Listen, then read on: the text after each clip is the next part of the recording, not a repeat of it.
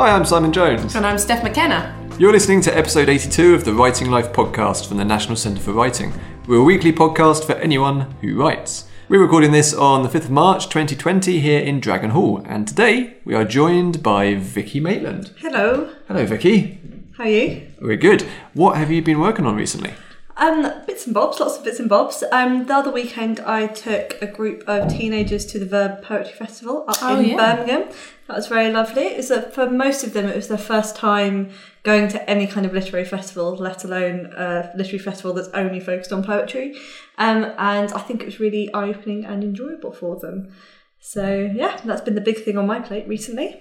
Excellent. And of course, none of us are going to London Book Fair next week. No, fortunately. Well, hopefully everyone got the memo. I feel bad for anyone who didn't turning up. Just knocking on the door. Just knocking on the door. Desperately trying to get in. Yes, no, that's shelled some work for us, hasn't it? It has, yeah. All the coronavirus stuff hasn't affected any of our events yet. No, it hasn't. Carrying on as normal. We're pretty safe in Norwich. Touch wood. ATM. On the podcast this week, we have Leena Norms, who was here at Dragon Hall a few weeks ago to do a workshop on how to create an author platform and handle your online presence. Leena is a prominent BookTuber, which is why, Vicki, we have you on the podcast. As a resident young person who knows about BookTube and stuff. Exactly. So Leena obviously talks about BookTube, but I think you were probably our connection into that world in the first place. Yes. I would say I grew up in the YouTube era, and as someone who loves books, BookTube was a nice little corner of the internet for me, and I still do continue to watch BookTube every so often, but definitely throughout my university days I would be watching non-stop to get all the latest book recommendations, hear news from the publishing industry, just hear other people enthused about books, really. Is BookTube a specific channel on YouTube, or is it the collection of, you know, anyone YouTubing about books? Yeah, it's more the group of people who make YouTube videos about books. Call themselves BookTube. I believe it was the YouTuber Ariel Bissett who founded the name or christened the community. Brilliant. Coined the phrase, as it were. And it took off, and now everyone who makes videos on the internet about books calls themselves a BookTuber. And you also get Bookstagram, which is the Instagram version. These are things I need to check out a bit more, I think. Yeah, there's not a Twitter one, I don't think. I might be wrong. Answers on a postcard, if I am. Leena talks a lot about both her booktubing and also her kind of parallel career in more traditional publishing, working for various publishing houses. And it's really interesting how those two things have kind of gone hand in hand over the years. Mm-hmm. She talks about crowdfunding and Patreon and how creators can use that to advantage. And there's a lot in here, which this is a theme that keeps coming up on different podcasts, actually, which is about taking her work more seriously and when she made that decision, rather than the YouTube thing being a kind of a background hobby or something. She decided, right, this is going to be something I'm doing properly. Decided she'd commit a bit more. Yeah, which is something Cat Woodward was talking about a couple of episodes back, where there was that moment where she was like, right, I'm going to take my poetry seriously. And I think that's a moment that writers get to at some point. I can imagine it can be made into quite a hurdle as well in your own head when you're thinking when is the right time to start, so some kind of guidance from other people who've been there already sounds like an excellent time. Yes, and there's some really good advice in here about how to handle online abuse if you are unfortunate enough to encounter that kind of thing, and kind of what to expect from online communities, both the good and the bad. So yes, here's me talking with Leena a few weeks back. Thanks for joining us, Leena. That's okay. Happy to be here. Before we go any further, I'm pretty sure there will be people listening who don't know what BookTube is and what a BookTuber is. It's a wild mammal only seen in the Isle of Skye. No, BookTube is basically a way of people shorthand referring to the book community that's over about 15 years grown on YouTube.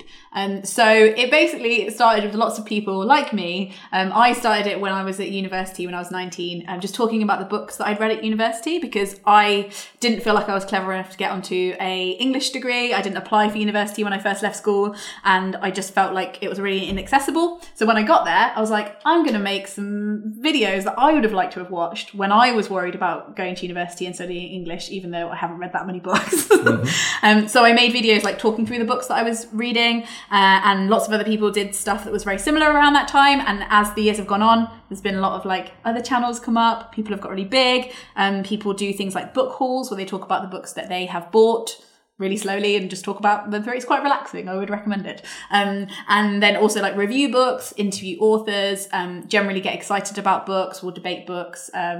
Yeah, it's really cool. Even my friend Ariel Bissett, who's a BookTuber, does a video every year where she predicts the Goodreads challenge colour for the year. And she does it through like lots of different methods. It's all like for fun, obviously. It's silly, but like it's really funny. And there's very specific parts of BookTube as well that you can get into. But yeah, it's basically people on the internet, mainly on YouTube, talking about books. In video form. Yeah, and I find that really interesting because I think, as tends to be the case with YouTube, rather than organisations kind of carrying on doing their thing, it's individuals who have sort of picked up the challenge and run with it. And if you said it's been going for about 15 years, which is about as long as YouTube has been going. Yeah, actually, maybe it's actually longer than YouTube. I think I calculated that wrong. When did YouTube start? It was anyway, like 2004, was it? 2004, 2005. Okay, cool. But it was rubbish for like 3 years. It was just like zoo videos, wasn't it? It's that zoo video. Yeah, exactly. But I think there's probably, even now, a bit of a misconception that YouTube is just the cat videos. Yes, definitely. And the fact that these kind of subcultures almost have emerged. So I was very familiar in my previous role with the kind of visual effects and filmmaking side of YouTube, which is amazing. And the kind of creativity that comes out of that is astonishing. And I think BookTube initially passed me by a bit until I worked here, and I was like, oh, this is whole other thing. Yeah, it's really weird. You go into these different... Have you ever seen The Magician's Nephew, which is the first in the Narnia series, and they go into this forest, and there's loads of different pools in the forest, and every pool is like a different world, and you can like step in it like you're stepping in a puddle, and you fall into a world. That's what YouTube is. It's really weird. Yeah, the idea that you can sort of describe what YouTube is in a singular way. It doesn't really make sense anymore. No, definitely. No. So the whole time that you were developing your YouTube channel and doing the BookTube thing, you were kind of in parallel also pursuing a career in publishing as well. And I was curious about that path and how that sort of intersected with the YouTube stuff, and were they connected or coincidental? Definitely. Or? Well, I think it did intersect. I think I like to think I could have done it without it, but like it's interesting. So when I was interning in publishing, I was able to, one, give them more information about a community they didn't really have that much of an idea of at the time. So in like 2012, 2013, like I could be like, do you know what BookTube is? If we send books out to these BookTubers, they might talk about them, and then we'll get book sales. And that was really interesting for them to learn about that. But then also it was a way for me to be able to go in and be like, look, I already know how to work with metadata. I know how to title a video so people will click on it, which is kind of like how to title a book so people will read it.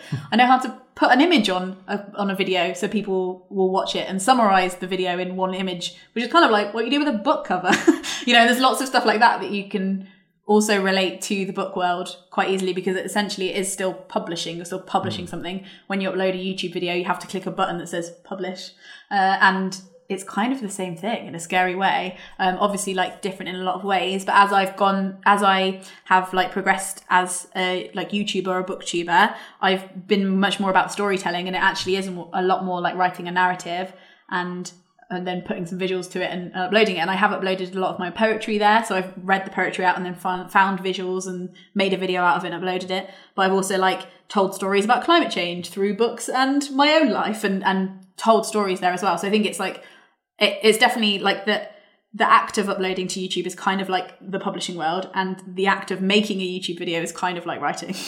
Yes, yeah. I would argue. yeah, definitely. I think it's an interesting parallel to discussions about self-publishing books as well, where I think the perception early on was that it was a way to kind of bypass a lot of the processes of traditional publishing.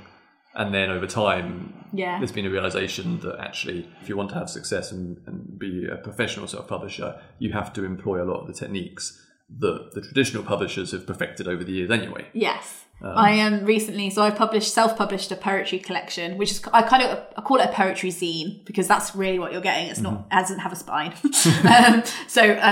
I self-published that, and it was interesting to do all the stages that I've done professionally, most of the stages I've done, but doing it on a really small scale and myself. So I've sold like nearly 2,500, and I had to package all of those up in my flat in London, you know? So, and like the marketing of it, like answering customer questions when people don't get their packages, have to do all that, yep. have to do all the, like actually going to the post office and like putting every single one through the post office machine. Like you have to do everything. And it's interesting to see it from that perspective, and like commissioning your own cover.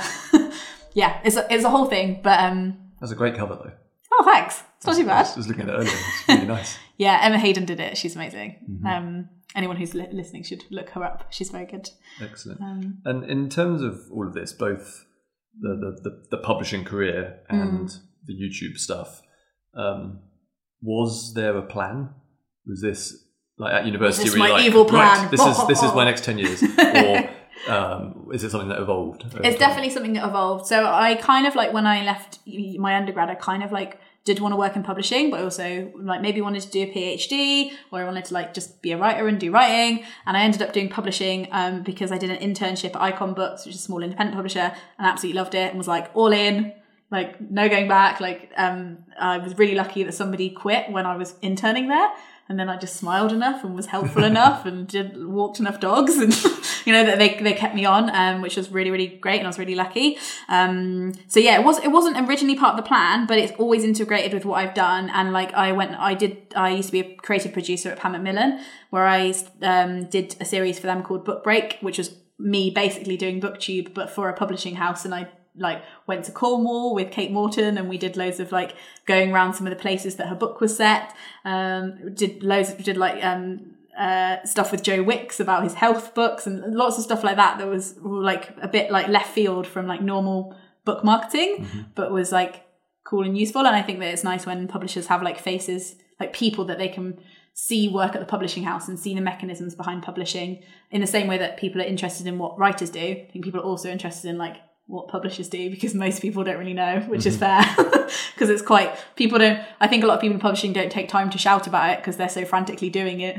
They very rarely will show you what they're doing, and so then it seems invisible. But yeah I think even if you're a reader and you're not a writer, you know, if you're passionate about books, you're going to be interested in how the book ended up being in your hands. And lots of people, like even people who don't think they're interested in publishing, do have opinions on whether paperbacks have flaps on them or not, or whether whether the other should be perforated, or like whether it should have foil on it. That's they're all publishing choices. They are interested in publishing, they just don't know that they are. Yes, yeah. It's interesting how you develop these skills kind of at the right time. You know, you were doing this stuff as YouTube itself was emerging as well, and I think social media and these online platforms are so volatile in terms of how they're constantly tinkering and tweaking with things, that actually for a lot of these publishing houses, getting someone in who had that direct experience and was already doing it and had been for years must have been so valuable, because if someone who's maybe worked in marketing for the previous 20 years trying to catch up with this stuff and then keep on top of it is so difficult. Yeah, it's I think it's hard to pivot for a lot of people, but I think there's probably a golden skill that is slowly fading, because now everybody knows how to use social media a little bit, don't they? You know, I think it's becoming progressively probably less of a prodigy thing. But at the time, yeah, there was very few people who like could has like a showcase of things that they can be like, look, I did the thing. Do you want me to do the thing for you? Because I've already done the thing. You know, like it's a very simple sell, I guess. But yeah, I've really enjoyed it, and I think more and more publishers are cottoning onto it and being really clever about the way they use it. And I think it's going to be really important for the future of publishing, because authors now have the power to self-publish. So really, my personal view is, publishers, it's really useful for publishers to be able to transparently show all the work that goes into getting their books into shops, and what they do, and how long it takes, and how many people it takes to make a book, because that's a really good way of explaining to people how important it is, and how it's hard to do it on your own, and it's totally good to do it on your own, but it's a whole other job. Like you're doubling, you're tripling your work, exactly. You're quadrupling your work. Yeah, it's not just uploading to Amazon and pressing a button. Yes, it's just definitely. Yeah, I wish. Yeah. But yeah, I noticed in one of your videos you mentioned, I think it was a recent video, but you mentioned how you've been doing the BookTube thing for about 10 years, but that you'd only really started doing it seriously in the last, say, 3 years. Yes.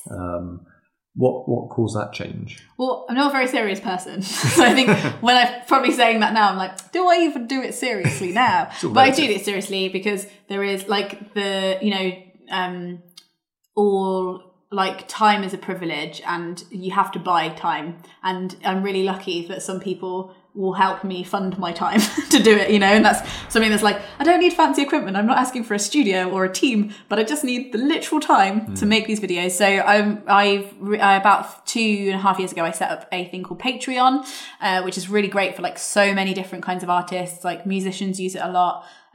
Illustrators use it, YouTubers use it, essayists use it, writers use it, and it's a way of tipping people for the things they make. So at the moment, about 800 people tip me $1 per thing that I make, and obviously that's incremental, so not every single, like, you can cap how many it is a month. So some people will give me $1 per month. You're not just putting out like a one video every day. I can't just then upload a video every single day and be a millionaire. It's more like you can say, oh, I want to give $1 per thing, but I only want to give $2 in total. So they'll give $1 for the first thing and not for this, and for the second thing, but not for the third thing. Yep. Does that make sense? Anyway, so I upload about 4 or 5 videos a month, and people tip me for them, which is really amazing. Obviously, like, there's lots of fees, so Patreon gets a lot of that. The tax people get a lot of that. Some conversion stuff gets a lot of that. Thank you to Brexit. It's even less now because it's paid for from America. So the dollar. Anyway, so I'm really lucky in that that's the way I guess I've been able to take it more seriously, is because I'm somebody who makes videos about politics and social change and books. And that's not something that many sponsors are very interested in pursuing. Adidas is not knocking on my door. Right. And if they did, I'd tell them to go away because they use sweatshops. But like, there's a moral element to it where there's lots of ways that other people can fund their art that I just can't, because it wouldn't make sense with the content that I do. And with publishing is really great, and I do often take sponsorships from publishers, but they obviously have a lot smaller budgets than maybe like a face cream brand might, or a car brand. So the crowdfunding is a really valuable way that people can help art happen, that isn't just necessarily what huge companies want to happen. So yeah, that's how I've been taking it more seriously, and it's given me more time. I'd say like I'm probably two or three days a week doing YouTube. 2 days a week I work at Penguin Random House as a creative producer, and then 2 days a week I do freelance stuff behind the scenes for other people that you won't know it's me, but I'm behind there. Ghostwriting. Not ghostwriting, but I do like social media and trailers for people and podcast producing and stuff like that. Mm-hmm. So yeah, it's a weird patchwork of things. Mix of stuff. But I guess I am taking myself more seriously. Sounds I'm glad I said that. Yes. And is it Patreon that has helped kind of create that balance? Yeah, definitely. And I think some people think it's a risky thing, but then I think any job is risky. And I think there's lots of places that I've been in where redundancies have been like a normal, common thing. And when you have when 800 people are all like rooting for you, odds on not all of those people are going to go away on the same day at the same time. So it is risky. But I also think that, you know, obviously I have other financial backups, like doing my freelance work and like that kind of thing. So while I don't have like a secret uncle that's like feeding me, I want a rich uncle. But like I don't have any of that. I have like this, I think, pooling your revenue streams into lots of different places mean that it's actually probably more secure than having one job that could one day be like, do you know what? No more. I think it depends, but I think like for creatives, it's like, it's really cool. I think crowdfunding is something that we've not really covered on the podcast before, and it's a really interesting avenue for writers. We talk a lot about traditional publishing and self-publishing in the kind of Kindle kind of style of self-publishing, but the whole other angle of people who crowdfund their work on a kind of piece-by-piece basis is something that we probably should talk about more. Definitely. And I think it's interesting because there's obviously a balance between things that aren't very popular and not a lot of people realise they want should probably still exist. But also, I think maybe publishers and writers it makes them think a little bit more about what people really want to hear about and what they haven't heard about before. So say like with Unbound, who are the publishing house that like do a lot of crowdfunding around their books, it's really interesting to know that before you publish the book, at least 500 people really want to know about the really specific non-fiction topic, or they want to hear from this specific person. And I think that's really cool that art, while things shouldn't be ruled by the crowd, I think like it's cool that people are listening to the stuff that people are missing, especially around diversity and around you know, really specific topics that, you know, I think there's a lot of non-fiction topics that have so thoroughly already been covered. And I keep seeing the same book come out every year and I'm like, why are we doing this? So I think it's cool that people can have a say in the stuff that they want to read and, yeah, how they want to read it.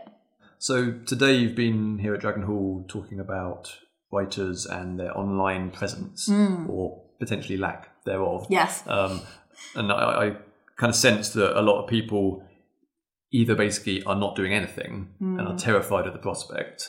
Either terrified or think that it's going to interfere with the writing, or it's they're not technically minded enough to do it. Or you've got the other group of people, I'll probably put myself in here, who are doing various bits and pieces and are slightly annoyed that it's not working as well as they'd hope. Yeah.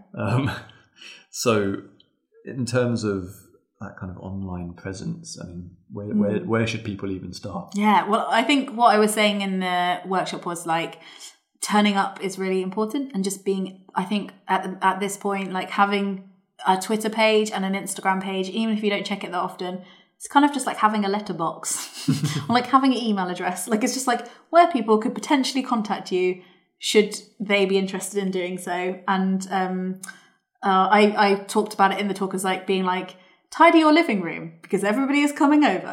And like have a thing where it's just like, here's your front room where you show people who you are, what you do. You provide all the links that they might already be curious in, and just to try to find the link to the thing that you do and your email address so people can find your email address. Like it's really simple stuff. And I think as well, like, you don't have to be on them all the time. So you can get email alerts for when people tweet you. If you're new to Twitter and you don't think people are going to tweet you that much and you don't want to check it every day, you can just get an email alert. So you don't actually need to ever log into Twitter if you want to know if somebody is messaging you. And I think I treat Twitter and Instagram and stuff like a web page now. It's like really a free web page. It's a really simple way of showing that you're there. And I think that especially if you're an author or somebody who's creative, there probably are going to be people who are talking about your work. So it'd be nice for you to be around for that, to see all the nice things. And they're usually nice. I think there's obviously like a bit of a skew in how common like negative stuff is, because obviously when it happens, it can sometimes blow up, or a big author might share a really bad tweet that somebody's tweeted at them. And then it might feel like that's a very common thing and something that's a real threat that could happen to you like right now. And actually it's very unusual. Mm-hmm. I think it takes a very special kind of person to go on Twitter and like at the author and tell them how horrible their book is. Like it's not really about you at that point, is it? Yeah. So I think it's really good to turn up to those spaces because you're probably going to get a lot of encouragement. It's a nice way to like thank people for the stuff that they're doing around your book, whether that's being your publicist, being your marketer, being your best friend who's tweeting about your book, being a random person who saw you at an event and then read your book and liked it. It's a gratitude thing as well, of like just having a page and then maybe every week going in, every month going in and just being like, thank you for tweeting about my book. That means so much to people, and it's such a like good human connector. And I think sometimes people see Twitter as just like a digital space, and it's like a digital space that real human flesh people turn up to. Yeah. So at what point is it only digital? Yeah, on the other end somewhere is a person. A person is on the other end of the screen. So I think it's nice for that, even if you don't want to tweet all the time. And it's a really great tool, I think, that's sad to be missed out on, even if you don't want to be on every day and get addicted. Yeah. I mean, I've drastically reduced my Twitter usage of late. So I'm trying to do, it's similar to what you said actually, treating it as a website almost, an inbox. Yeah, so you can interact with people, but don't get sucked into things that have nothing to do with you, that are just going to stress you out. Exactly, which has been quite a few in the last couple of years. Yeah. I think maintaining that balance between how you sort of stay involved to a degree, but without it taking over. Yeah, is where people, that's the challenge really. And also if you're not doing it yet, it's the fear that you'll end up on Twitter every day, all day, instead of actually doing the writing that you should be doing.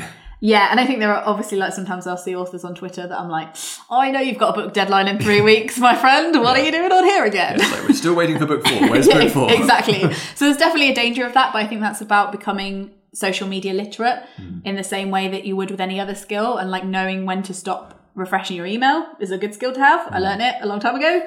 Then a few years later, I learned how to stop refreshing my Twitter feed, and there's also learn how to stop eating all the chocolate cake, although I still do that. So let me know what the hack is for that. But anyone's figured that one out. No, nobody's. Yeah, that's the age-old question. Hopefully humanity will get to that eventually. But I don't think it is... you don't need to do that. And I think also like for brands, and then also sometimes for myself, I'll use stuff like a website called Hootsuite or one called later.com, where you can go on and you can schedule all your tweets for the week, for the month, for the year if you want. And you can think, right, what are the 5 things I want to tweet about this week, or I want to share, or I want people to see? And then you can schedule them to go out, and then you can log off and you can not think about it ever again. And all the tweets will go out. You will be active on social media, but you won't have had to have been there. Yes.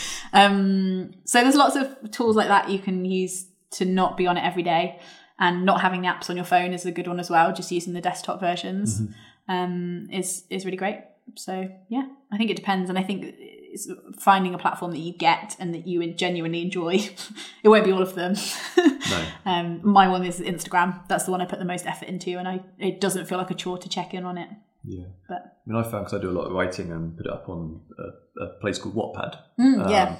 And I found overwhelmingly the kind of feedback is positive, and actually is both useful, but also just the fact that there are people there sort of engaging with my stuff helps me to make more stuff. Yes. It's, it actively helps my productivity. Yeah, yeah. Which if I was just writing alone in a study somewhere and no one was allowed to see it, I find that much harder.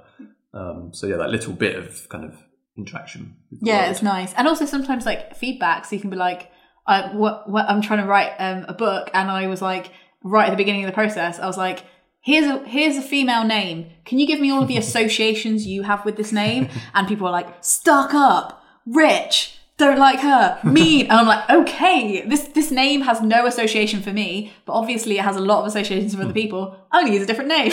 Like stuff like that. Or like, I'm trying to write a character that's really kind. Like, I don't know. Just the stuff. There's interesting research stuff you can do around it as well. And also like sometimes I'll be like, I'm trying to make a video about this thing, does anybody have any useful articles I should see on it before I make the video? And then people will often link me to stuff that I wouldn't have seen before that is outside of my echo chamber. So I think it's good especially if you're like writing non-fiction and you're like, has this already been written about? Am I the person to write about this? Yes. Am I the expert? Yes, am I the expert? Is a good, just tweet that. Yes. See what comes back. In terms of being a prominent YouTuber, YouTube in particular has a rep for having a hostile comment space. Has that been your experience? Occasionally, depending on the video topic. Right. They're very rarely my audience, and that's what's important to remember, is that it's rarely the people that, if you build an audience, it won't be those people that are being mean to you, or if they are, they'll probably do it in a really constructive way, which I've always found really useful. So there have been people who are like, hey Leena, I've watched your videos for ages, I found this video, really missed out some points, here are some of them, I'd really appreciate if when you talk about it again you could say that. And I'm like, yeah, totally, I need that, thank you. The people who have sent me like death threats and rape threats and all that kind of stuff, like they're not the people that follow me, I just know. And they're really easy to block. And that also YouTube has a good filter now that's on comments, so you literally can just like filter out if people use certain words, then they don't come up, I don't see them. I can open the folder with the banned comments in them if I'm having a particularly self-sabotagey kind of day, just to check. But mainly there's lots of words that they will usually use, so I just put all those words into the filter and then I never see them. Yeah. I think it's also good to have people around you that have similar stuff to you. So I've got a lot of friends that have YouTube channels that might make videos on feminism or talk about like the British Empire and racism, and that's when the people will filter in somehow. They're just looking for videos like that. So we can either swap comment sections, so I will moderate their comment section for a little bit and they can moderate mine, then I don't have to see the stuff that's actually directed at me.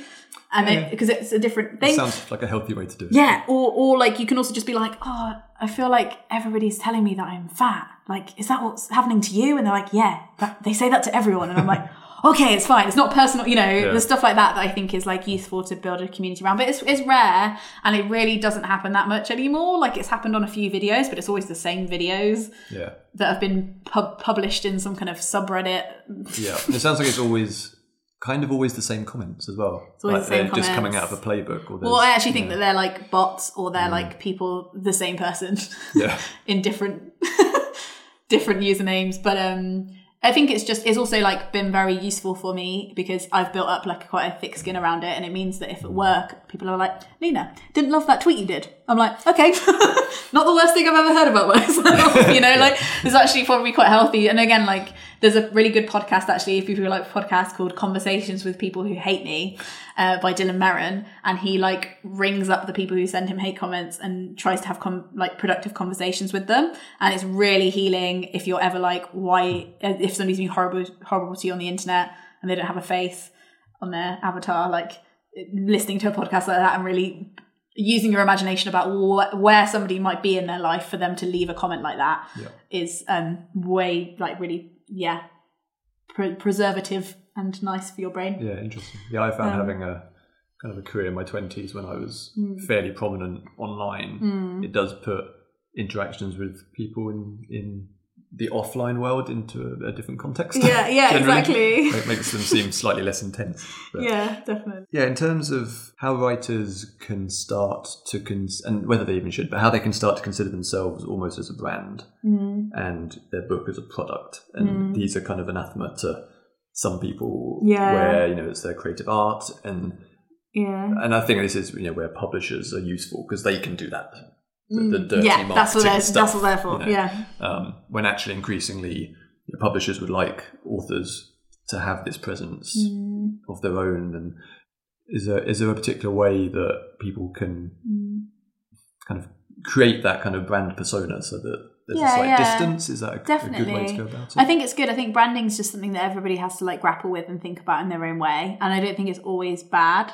Like sometimes people are like, it's not a product, it's my art. And I'm like, yes, but every product is kind of art, and like it depends. If you're somebody who really loves a product, then it won't just be a product to you. It will be, do you know what I mean? It's like, you know, there's some, I don't know, people like Lush bath bombs and they wouldn't call them products, they'd call them art because they really like them, and they actually did take a lot of science and art and thought and creativity to put into them. Not that I'm saying books are bath bombs, but I'm saying that like, calm down, a product doesn't mean that it's a bad product, it just means that it's a thing that somebody can physically hold and take home. And at the end of the day, if it's a product, then people can pass it on to other people, and that's really cool. If your book just existed in air, nobody would be able to pass it on or give it to somebody. Like if you have it in a physical thing, which ends up being a product, people can pass it on, and unfortunately that product has to have a cover and like something that tells people what it is. So yeah, I think, and there's also like interesting things that publishers are doing, like Persephone Books, who just all of their covers are just grey and they have exactly the same font on them, and the inside is like different, but the outside is like all the same. And I think that's really interesting, like meta producty thing, commentary on covers. I think your brand is something that like doesn't have to be two-dimensional. It can be a bit messy. I think my brand's probably a bit messy. My brand's like a lot. It's not very clear. It's not just like Leena is happy and young and always uses the colour orange. Like kind of do all of those things, but I'm also like, I'm angry online. I'm like frustrated. I'm becoming not young.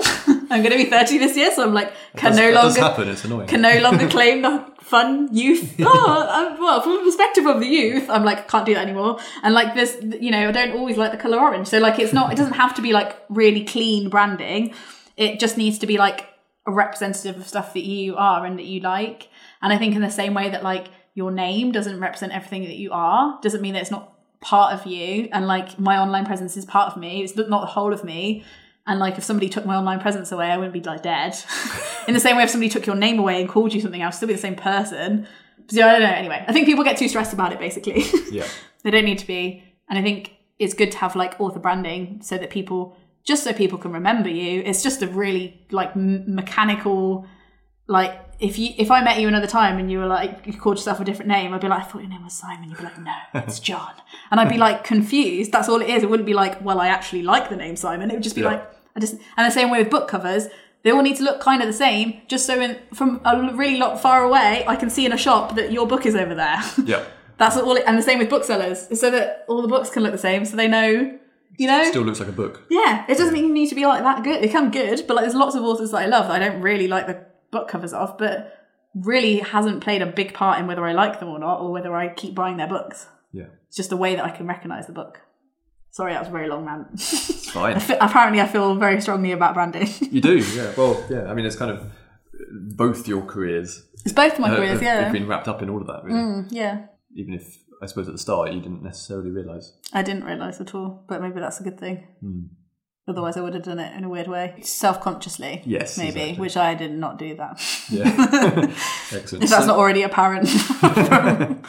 So where should people go to find your stuff? My stuff. So my Instagram and Twitter is just Leena Norms, so LeeNaNorms. And then, because my branding's really great, you can find everything else I do on both of those platforms, just in my pinned tweet. So I have a zine that's a poetry zine, which is 20 poems I wrote in my 20s. Called Doom Rolled in Glitter, and then my YouTube channel is just called Leena Norms, and I make videos about Megxit and climate change and books and everything. You know, most of it's based on books, and then stuff I've learnt from books I'll turn into videos. I do a podcast called The Gumption Club. I work at Vintage Books and I produce and present their podcast, which is just called Vintage Books, and it's great. I have a lot of authors on. Them's the stuff I do. Lots of stuff. Excellent. Well, thank you very much for your time. No problem. I enjoyed it. Thanks for listening, and thanks to Leena for the chat. If you have questions or want to get in touch, you can find us on Twitter and Instagram at Writers Centre. We're over on Facebook if you search for National Centre for Writing, and you can sign up for our newsletter by visiting nationalcentreforwriting.org.uk. Don't forget to rate, review and subscribe because it helps others to find the podcast. Thank you to Vicki for joining us today. Thanks for having me. Thank you to Simon, as ever, for being my co-host. Hello. Thanks again to all of you for listening. Keep writing and we'll catch you on the next episode.